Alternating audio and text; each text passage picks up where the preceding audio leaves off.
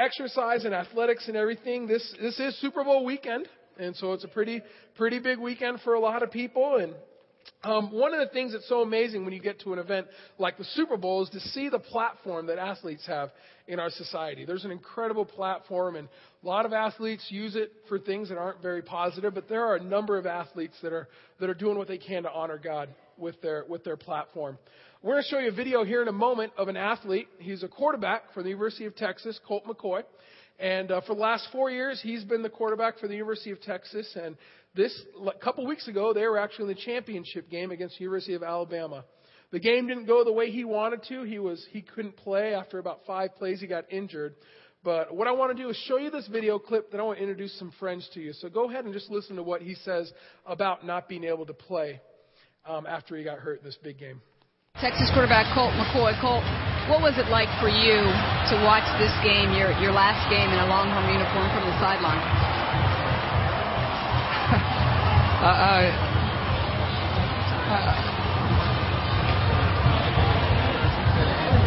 I love this game. I have a passion for this game. I've done everything I can to contribute to my team, and we made it this far. And, and it's unfortunate I didn't get to play. I, you know, I, I would have given I'd have given everything I had to be out there with my team. But congratulations to Alabama. I love the way our team fought. Uh, Garrett Gilbert stepped in and played as good as he could play. You know, he, he did a tremendous job, and uh, I always give God the glory. I never question why things happen the way they do. Uh, God is in control of my life, uh, and I know that nothing else. I'm standing on the rock. Yeah, it's pretty incredible, isn't it?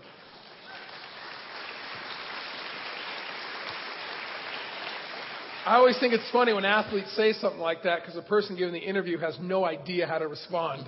you know, it's really funny. But I want to introduce you to some people. And um, as you see athletes like that and you hear testimonies, there's always people behind the scenes that are working with athletes. I want to introduce you to one of the most faithful men in ministry that, that I've ever met. Um, his name is Jeff Pryor, his wife Nancy. They're here in Fort Collins. Jeff actually discipled me when I first became a follower of Christ at CSU, and he works with student athletes all up and down the front range. But I just want him to share a little bit of what he does and then introduce his bodyguard. Thanks, Reza. Well, it's great to be here. Uh, we're probably your most uh, local missionaries, uh, living a mile away, and uh, we really appreciate uh, Timberline Church. It's a great church. We love the staff here and just how they partner in our community and it's great to be involved here. And uh, as Reza said, we work with Athletes in Action, the athletic ministry of Campus Crusade for Christ. We've been here 16 years. Uh, working uh, with uh, some of the colleges here on the Front Range. And uh, our whole uh, goal would be our mission statement of Athletes in Action would be to trust God to uh, build a movement that will impact our athletic department, our campus, our city, and our world for Christ. And kind of breaking that down, three parts of what we want to see happen would one be to connect lost people to Christ to, uh, to be there to help people understand what it means to be a Christian. This past uh, Thursday, uh, I was at UNC and meeting with a wrestler, and uh, this is the first time we had met him through a, uh, a contact, and uh, we went through the Four Spiritual Law booklet with him. And at the end of the booklet, I could tell he was really paying attention. He was really engaged with us. And uh, we asked him if he had ever received Christ like that. And he said, Well, I'm not sure. And we said on a scale of 0 to 10, or 1 to 10, 1 being not sure, five to seven being kind of sure, and ten being I know Christ is in my life. Where would you fall? He said probably a seven. So we went through uh, some verses on assurance of salvation, and we asked him when, when do you feel like would be the best time to ask Christ in your life? You know, you don't have to do it here if you'd rather do it at home. You know, the, the point is don't put it off. Do it soon. And he said I'd like to do it right there. So right in the union at UNC, he, uh, he accepted Christ into his life. And that's, that's why we do what we do. The second thing would be life changing discipleship. We want to see athletes be discipled and grow in their faith. And, you know, we just try to be in their lives to encourage that process. To We spend a lot of time with the athletes we work with, taking them through the basic follow ups of the Christian life and being their friend. And then lastly, spiritual multiplication. We're trusting God to. Uh, to have our leaders multiply their lives into the lives of other athletes that they work with. And Adam Seymour is one of them. Adam is our uh, tight end. Uh, he's a fourth year junior, majoring in construction management, uh, played tight ends from Rancho Cucamonga, say it right? California. And uh, uh, he just switched positions, and uh, Adam's got a neat story he wants to share with you. Thank you. Isn't it just great seeing somebody like Colt McCoy up there just sharing the word of God with that many people? I mean, that's just amazing. Um, as I watched that video, I think a lot. What are some obstacles in our life that stops us from sharing the word with people? I mean, it's easy for someone like him. You know, you have a million people watching you on TV. I mean, that's a pretty easy stage to use. But um, recently, I came across you know that same problem. I was like, who do I share the gospel with? And I really prayed on it a lot, and um, God kept telling me um, the defense of CSU. And for those of you who don't know a lot about football, I mean, it's one team, but it's really two teams within a team. It's like an offense and a defense, and we don't always get along that well. so um, I was just like, how am I going to do this? You know, um, I'm hitting these guys every day. They're hitting me every day. I mean, how am I going to share the word with them? And um, I just prayed on a lot. I was like, God, just give me away. And um, I got back from Christmas break, and my coach called me up to his office, and he's like, Adam, I got something to tell you. And I was like, what's that, coach? He's like, you're playing defense this year. So, um, and I was just like, there, there's my platform right there. That, that's where he wants me to be, and that's where he wants me to share his word. So it's just great how he just creates opportunities like that in your life to, to allow his will to be done. Yeah, it's pretty amazing. I've had the opportunity. Yeah, absolutely. It's been it's been fun watching Adam grow. Um, I've seen him grow this way, and then I've also seen him grow in his faith. And I remember him as a freshman coming in, and it's been really neat. So, guys, you just join me. Let's just pray for these guys and for the things that they're doing that we'll never see on TV or anything. Father, we thank you so much for Jeff and Nancy Pryor. And I thank you for their ministry and for their faithfulness and for the way that they serve and the way that they love you. We thank you for them. And Lord, for Adam, I thank you for this man of God that you have that you have divinely placed on campus at CSU and within the athletic department. Thanks for his education. Thanks for his impact. Thanks for the way that he um, wants to be a light for you within his team. And so thank you so much for these men. Continue to use them. Thank you for Nancy and uh, for this ministry of Athletes in Action. Amen.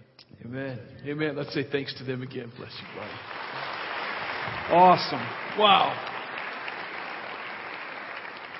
It is hard to be a Christian and play defense. Let me tell you, those guys are mean. Uh, if you have more questions about athletes in action, they have a table out in the mall. Stop by there and uh, get your questions answered. It's a it's a great ministry, and we're grateful that it's a part of the CSU campus as well as Northern Colorado. Well, how many of you went to a grocery store yesterday? It's like worse than Thanksgiving, isn't it? The day before Super Bowl Sunday was nuts. How many of you are either hosting or attending a Super Bowl party this afternoon? All right, if you're not raising your hand, look around. You may have some options here. How many of you how many of you are going to maybe like watch a Hallmark movie this afternoon? You couldn't care less. Okay, I see. I understand. Super Bowl is like a, it's it's a it's an American tradition.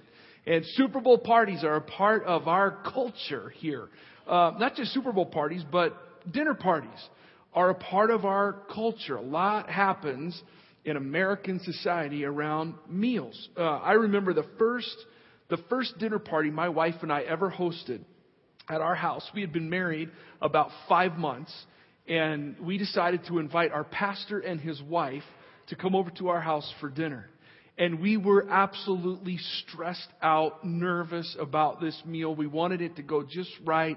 We lived in this tiny little house. It was a freestanding house that was only 500 square feet. So if you can imagine, one bedroom house, tiny little house in a pretty rough part of Colorado Springs. That's where we lived.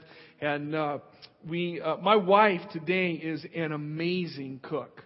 Back then, not so much.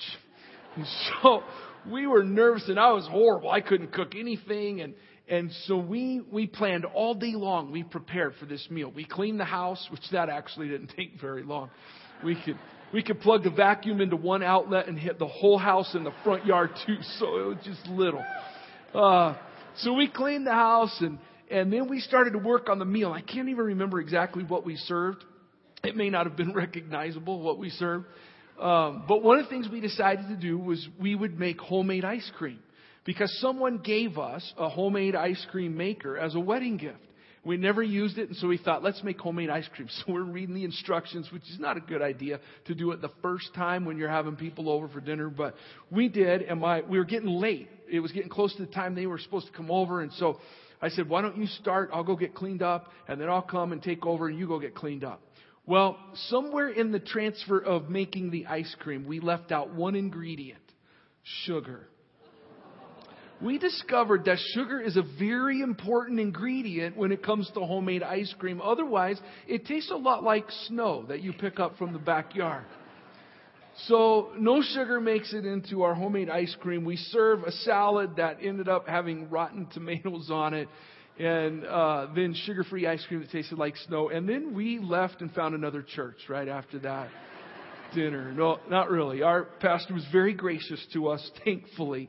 Uh, and hopefully we've gotten a little better at that over the years. But the interesting thing is that dinner parties were also a big part of the culture in which Jesus lived and walked on this earth.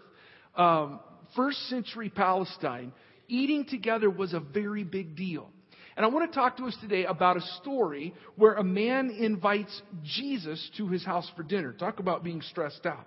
Imagine inviting Jesus over for dinner. Turn with me to Luke chapter 7 and verse 36. If you don't have a Bible, you can follow along on the screen. Let's just read this story. It says, Now one of the Pharisees invited Jesus to have dinner with him. So he went to the Pharisee's house and reclined at the table. Now, we need to pause here so we can understand what's happening. This is a very interesting story because a Pharisee is inviting Jesus over for dinner. Just a couple of verses before this, Jesus is talking about how there are those, particularly Pharisees, who are calling him a drunkard and a glutton and a friend of tax collectors and sinners. Now, why are they calling him that? Largely because Jesus eats with them. I mean, every tax collector or sinner that invites Jesus over to their house for a dinner party, Jesus says yes. He always says yes, and he goes. And so the Pharisees are criticizing Jesus. In fact, we read later that they actually, their criticism was, this man welcomes sinners and he eats with them. Because in that culture, to eat with someone, it was a statement of valuing them and accepting them. And Jesus did that with tax collectors and sinners. The Pharisees didn't like it, but now here's a Pharisee inviting him over for dinner. The Pharisees were a close knit group of people. They considered themselves the guardians of the law, the enforcers of everyone obeying the law. There was only about 7,000 of them for like 2 million Jews. And, and one of them invites Jesus over. They are opposed to Jesus. They're opposed to John the Baptist who prepared the way for Jesus. And so this guy, we find out his name is Simon. Simon invites Jesus over, and Jesus, knowing all of this, says yes. It's almost like Jesus is a college student. Because a college student, it doesn't matter if it's a Super Bowl party or a Tupperware party. If there's free food, they're going, right? And it's like Jesus, if there's food, Jesus is showing up. Not, not so much because he's into food, but he is really into people. And, and so Jesus goes to this party and he gives us a picture of something that I think is true about Jesus then and is true about Jesus today. If you're taking notes, jot this down. And that is that Jesus seems to go where he's invited. Jesus goes where he's invited. It doesn't matter if it is a tax collector or sinner or a Pharisee. It doesn't matter if it's a Muslim or a Hindu or an atheist or a Christian. If you invite Jesus in, Jesus comes. It doesn't matter what your ethnicity might be. It doesn't matter your income, your education, your social circle. When you invite Jesus into your life, into your world, Jesus comes. Now, there's consequences to him coming because he won't leave you the same. But if you invite him, he will come. If you invite him into your marriage, he will come if you invite him into your family, if you invite him into your past and your pain and your brokenness or your success and your future, whatever it is, Jesus tends to go where he's invited. And so Simon, the Pharisee, invites Jesus over and Jesus decides to go. Now we don't know for sure what Simon's motives were. But probably, most likely, he has a sinister plot in his his motivation to invite Jesus over. The Pharisees were opposed to Jesus, and probably what Simon was doing was hoping to engage him in a conversation where Jesus would trip up and he would say something that would be proof that Jesus is not what everybody else is saying that he is. That he's not really the prophet everyone's calling him, and to trap him and, and hopefully render him a blasphemer against God so that his message would be discounted. Now, we draw that conclusion for, for a few different reasons. One of, one of the reasons is because the way Jesus is treated when he comes over. Now, there are certain customs in our day and in our culture that are associated with having someone over to your house. I went to a dinner party last weekend with some wonderful friends of ours, and, and when I arrived, they had made sure that the light was on over the door so that I could see my way to the door. And when I approached the door, before I even reached the door to knock, they opened the door because they were waiting for me. And the host greeted me with a handshake and then a hug. And the first question he asked me was, Can I take your coat? And so I took off my coat and gave it to him, and he took it back where coats go that nobody knows. They just go somewhere back there, and then they come back when it's time to leave, right? And so he, he served me in that way. And what he was doing was he was saying, You are welcome in my home. You are an, a guest that I honor and serve in my home. When I came further into the house, his wife was there, the other host. She greeted me with a hug, and she asked me the question, Would you like something to drink? Now, those are very common customs in our culture that simply say, You're welcome here. You are our guest. Let me serve you. Well, there were customs in Jesus' day for dinner parties as well. They're a little different, but customs nonetheless, and none of them happened for Jesus. For example, when a guest would arrive to your house, part of the custom was to greet them not with a handshake, but with a kiss. How many of you are glad that that custom has changed for us? You germ freaks, you would die back then, all right? But back then, that was what happened. You just greet with a kiss. Well, Simon didn't greet Jesus with a kiss. Another thing they would do is they would either have a servant prepared or at least provide the water for a guest to wash their feet because they had walked on the dusty roads of Palestine, and so it was part of the custom of saying, We welcome you, we honor you by providing for the washing of a guest's feet. Well, that didn't happen for Jesus. Another thing that would happen is, is that they would anoint a guest with olive oil on their, on their head and sometimes behind their neck. And all that was, was, was a refreshing fragrance and sensation that in the heat of the day, that would just be a refreshing sense to have that oil on their head. Well, that didn't happen for Jesus either. So we suspect that the motives are not completely pure here, and Simon inviting him over, but Jesus comes anyway, and it says that he reclines at the table, which was the way they ate. there were these like lower couch pillow type things. They would recline with their head towards the table, leaning on their left elbow, and then the rest of their body would go out behind them. So his feet were behind him, and then they would eat with their right hand. Doesn't sound very comfortable, but that's how they would do it. All right? Now, they are about to be interrupted by an unusual party crasher here. Okay? Someone is going to crash the party that we'll see here. Now, that's not all that unusual in that day and age, in that culture. It's not like today where, you know, we, we have deadbolts and chains and put pit bulls in front of the door so that no unwanted guests can come in. All right? And, and we don't have party crashers, I guess, except for the White House. They apparently have a problem with party crashers. But in that day, it wasn't that unusual. In, in that day, people would wander in, even beggars would just come into the house and oftentimes, passersby would come into the house. They wouldn't approach the table, but they would sit in the back and just listen to the conversation, especially a dinner party like this where a rabbi was invited to be the guest. All right? However, the, the party crasher we're about to see is a very unusual, uninvited guest. Look with me at verse 37. Verse 37 says, When a woman who had lived a sinful life in that town learned that Jesus was eating at the Pharisee's house, she brought an alabaster jar of perfume, and as she stood behind him at his feet, weeping, she began to wet his feet with her tears. Then she wiped them with her hair, kissed them, and poured perfume on them. Now, what makes her such an unusual, uninvited guest is first of all, she's a woman. That would be unusual. But secondly, she has a known reputation in the town for being a sinful person, for living a sinful life. In, in that culture, that almost always meant that she was a prostitute. Almost always.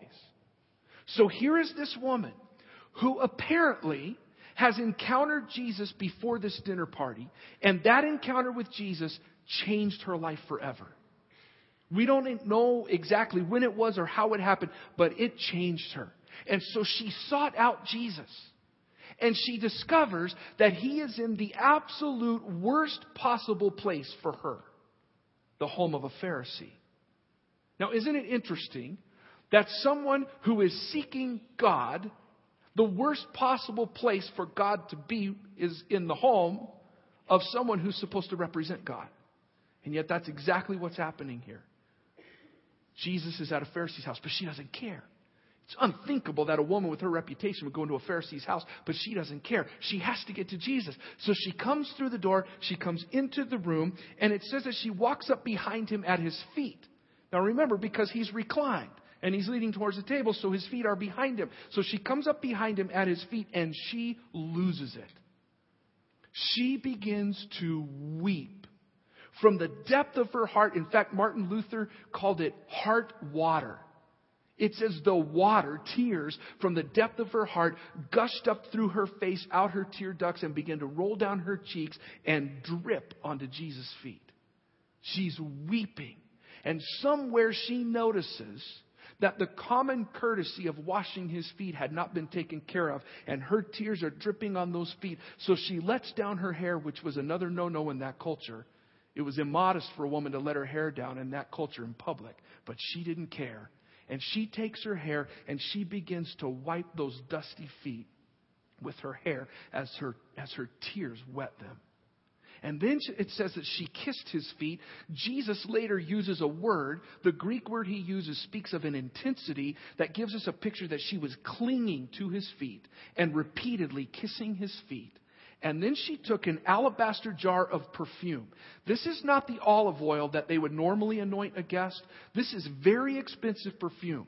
Some women in that day and in that culture would actually wear an alabaster jar around their neck with like a, like a strap of leather. And, and they were even allowed to carry it on the Sabbath, which almost nothing was allowed to be done on the Sabbath. But they let them carry their perfume. Apparently, the men said, All right, we got to pick our battles. We're not going to tell a woman she can't carry her perfume. I don't know how that discussion went. But she has this alabaster jar of perfume, very expensive perfume. She takes it and she snaps the lid, and then she pours that perfume out on his feet. And in what must have been just dead silence, the aroma, the fragrance of her love fills that room. And something very interesting happens. Look at verse 39. When the Pharisee who had invited him saw this, he said to himself, If this man were a prophet, he would know who is touching him and what kind of woman she is, that she is a sinner. So Simon thinks to himself, this proves Jesus is not a prophet. If Jesus were a prophet, he, he would have been discerning enough to know that the woman touching him is a sinful woman and he would stop her. This proves he's not a prophet. Now, this is humorous to me because not only did Jesus know exactly who she was, Jesus also knew what Simon was thinking. And so Jesus says, Simon, I have something to tell you. And Simon's about to get blasted. And he's just naive. He goes, Tell me, teacher. So Jesus, Jesus tells him a story. Look at him, verse 41. Here's the story.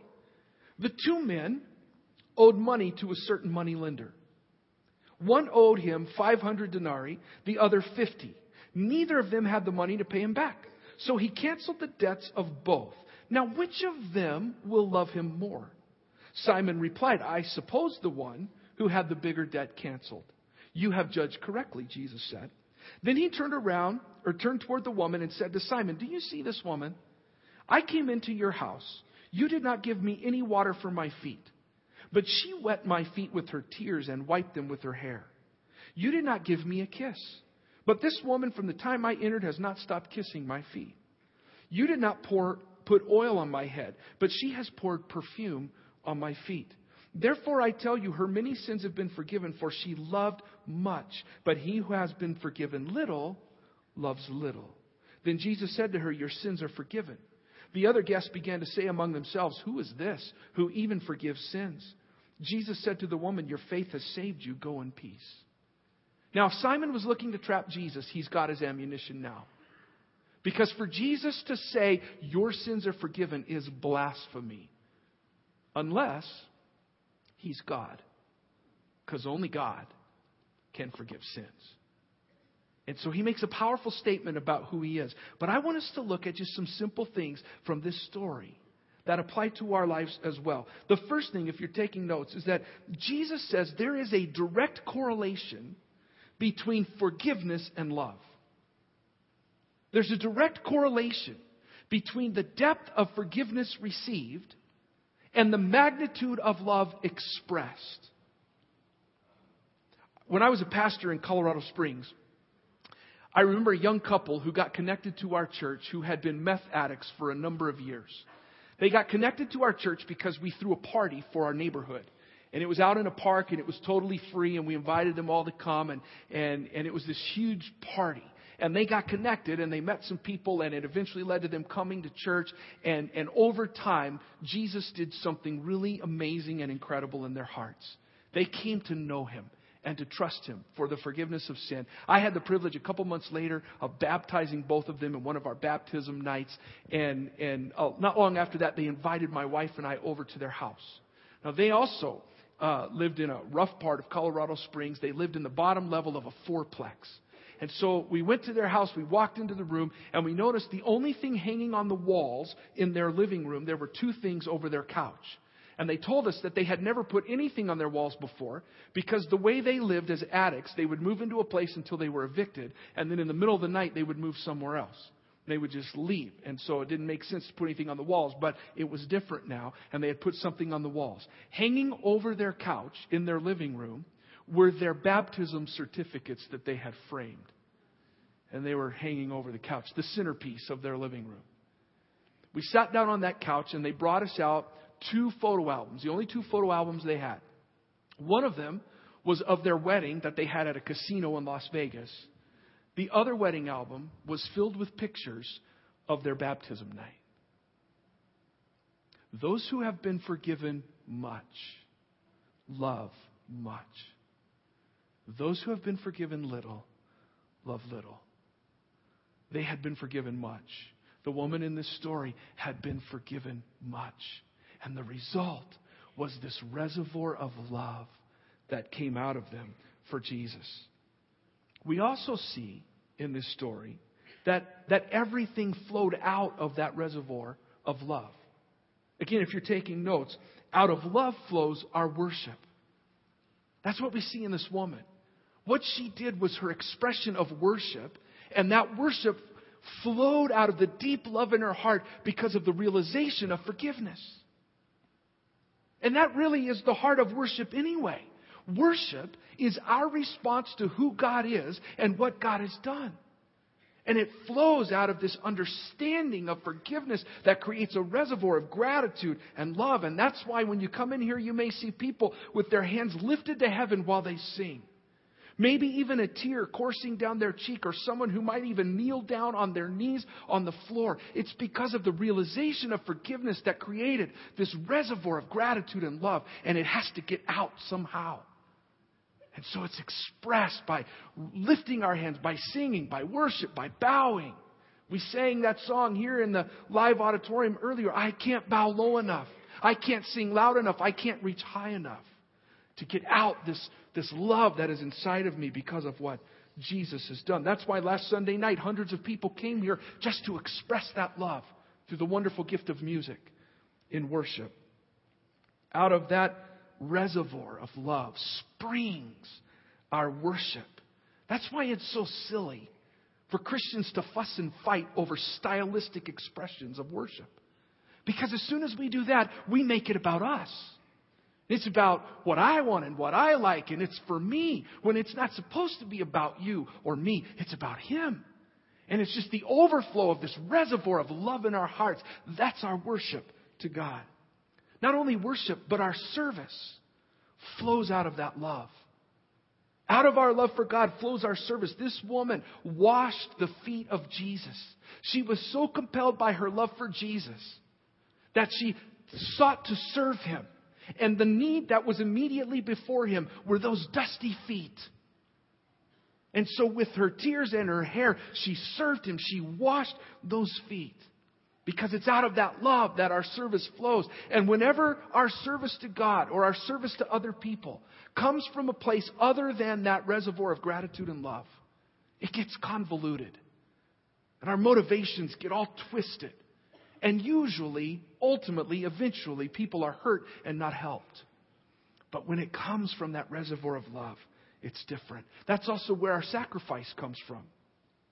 From that reservoir of love. We talked about the expensive perfume that she poured on Jesus' feet. Paul said in Romans that our true spiritual act of worship is the offering of ourselves as a living sacrifice. And it all comes from this reservoir of gratitude and love. Now, there's one last thing I want to bring to us before we land this plane, all right? In the story Jesus told to Simon to make his point, Jesus said there's two guys who borrowed money. One of the guys owes 500 denarii. One denarius was the equivalent of one day's pay. So this guy owes basically a year and a half worth of pay. That's the amount that he owes. The other guy owed 50. That would be just short of two months' worth of pay that he owes to the money lender. But here's the key in the story Jesus says, neither, neither borrower, that's the last thing in your notes, could pay back the debt. Neither borrower could pay back the debt. Now, let me ask you a question Is it better to drown in 50 feet of water or 500 feet of water? It's better not to drown. Right? Do this for me on your, on your notes there. At the top of your sheet somewhere, write, write the word God. Because God, we know, is, is perfect. He's holy. He's righteous.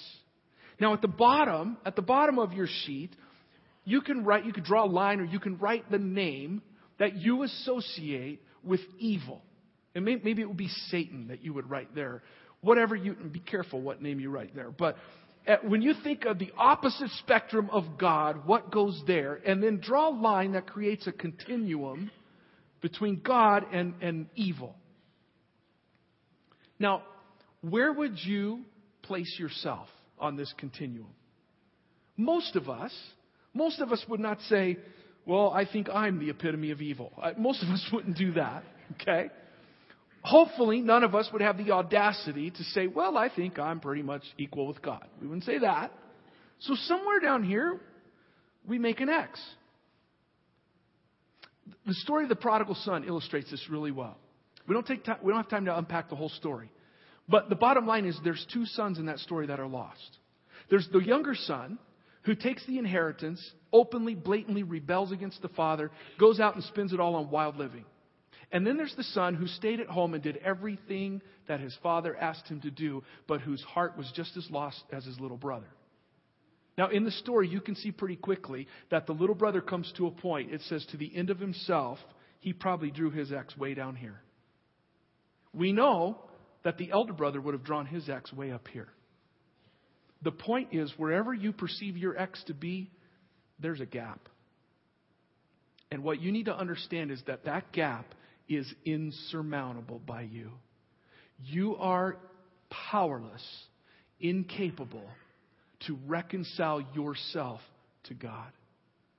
And so Jesus came and gave his life, paid a price we could never pay in order to bridge that gap so that you and I could be reconciled to a holy, righteous God. That's what Jesus did. And when you come to recognize that, when I come to recognize the depth of forgiveness that I've experienced because of Jesus' sacrifice, it will create within us a reservoir of gratitude and of love that will gush its way out of our lives in worship and service and sacrifice to our great and awesome God. Would you bow your heads with me, please? As we close in prayer, I just want to ask you if you're here this morning and you would say, maybe for the first time, you've come to realize that gap in your life. And you've been on a journey, God's been drawing you and speaking to your heart. And you've come this morning to a moment of faith, and you would say, I want to trust Jesus for the forgiveness of my sins and be reconciled to the God who knows everything about you and loves you anyway. I want to give my life to him. I don't want to embarrass you, but with heads bowed and eyes closed, I would just ask you, would you raise your hand if that's you right now? Just raise it up and say, That's me. Thank you so much for being honest. Thanks for your vulnerability. You can put your hand down. Thank you. Maybe you're here today and you've come to that point in your life, but the truth is, for whatever reason, maybe difficult circumstances, maybe your own self centeredness, you have ceased to be captivated by Jesus, by who He is and what He's done, and your life has become so dry and empty spiritually. And you would say, Would you pray for me that I would be recaptivated by Jesus, by who He is and what He's done, and that the love in my heart would grow to be a reservoir that spills out of me in worship and service and sacrifice? If that's you, would you raise your hand right now? Thank you. Thank you, so many of you. Thanks for being so honest. One last thing, and then we're going to pray if you're here and you would say, you know, there's an area of my life that God is pinpointing that I just need to invite Him into, and I haven't. I've tried to do it on my own. I've tried to solve it myself. Maybe it's your marriage, maybe it's your business, maybe it's your home. Maybe it's your past that has such a grip on your life. But God is just bringing into your heart a very specific area. And all He's saying is just invite me in. Because if you invite him, he'll come. If that's you, would you just raise your hand and say, Pray for me? I know that area. God's speaking it to me. Thank you. Thank you for being so honest. God, you see the hands that went up all over this room, hands that are going up to you, trusting and believing that you are a God who goes where He's invited, and we invite you. We welcome you into our lives. Some of us, for the very first time, turning away from living for ourselves and surrendering to you as King over all of our lives. Lord, for, for some of us, we're saying, recaptivate my heart, grow that love inside of me so that I become a worshiper, a server, someone who has laid it all down for the sake of Jesus and his mission in the world. We invite you into our home, our marriage, our lives, our past, all of it. There is nothing in our lives that is off limits to you, oh God. We welcome you. In Jesus' name, amen. Our ushers are going to come and we're going to. It's more than just a song that we sing. We adore you. We so deeply love you. And we ask our greatest desire this morning is that you would let the reservoir of love grow to the point in our lives that it cannot be contained. That it will spill out all through our lives in our worship, our service, and our sacrifice to you. Let it be so of this church, God. We love you. And we thank you for the way that you've loved us. And together, everyone said, Amen. Amen. If you need prayer in your life in both auditoriums, we have a prayer team that will meet you at the front. They would love to pray for you. Please come forward if you would like prayer. Otherwise, God bless you. Thanks for letting me speak into your life. Have a wonderful day and drive safe going home.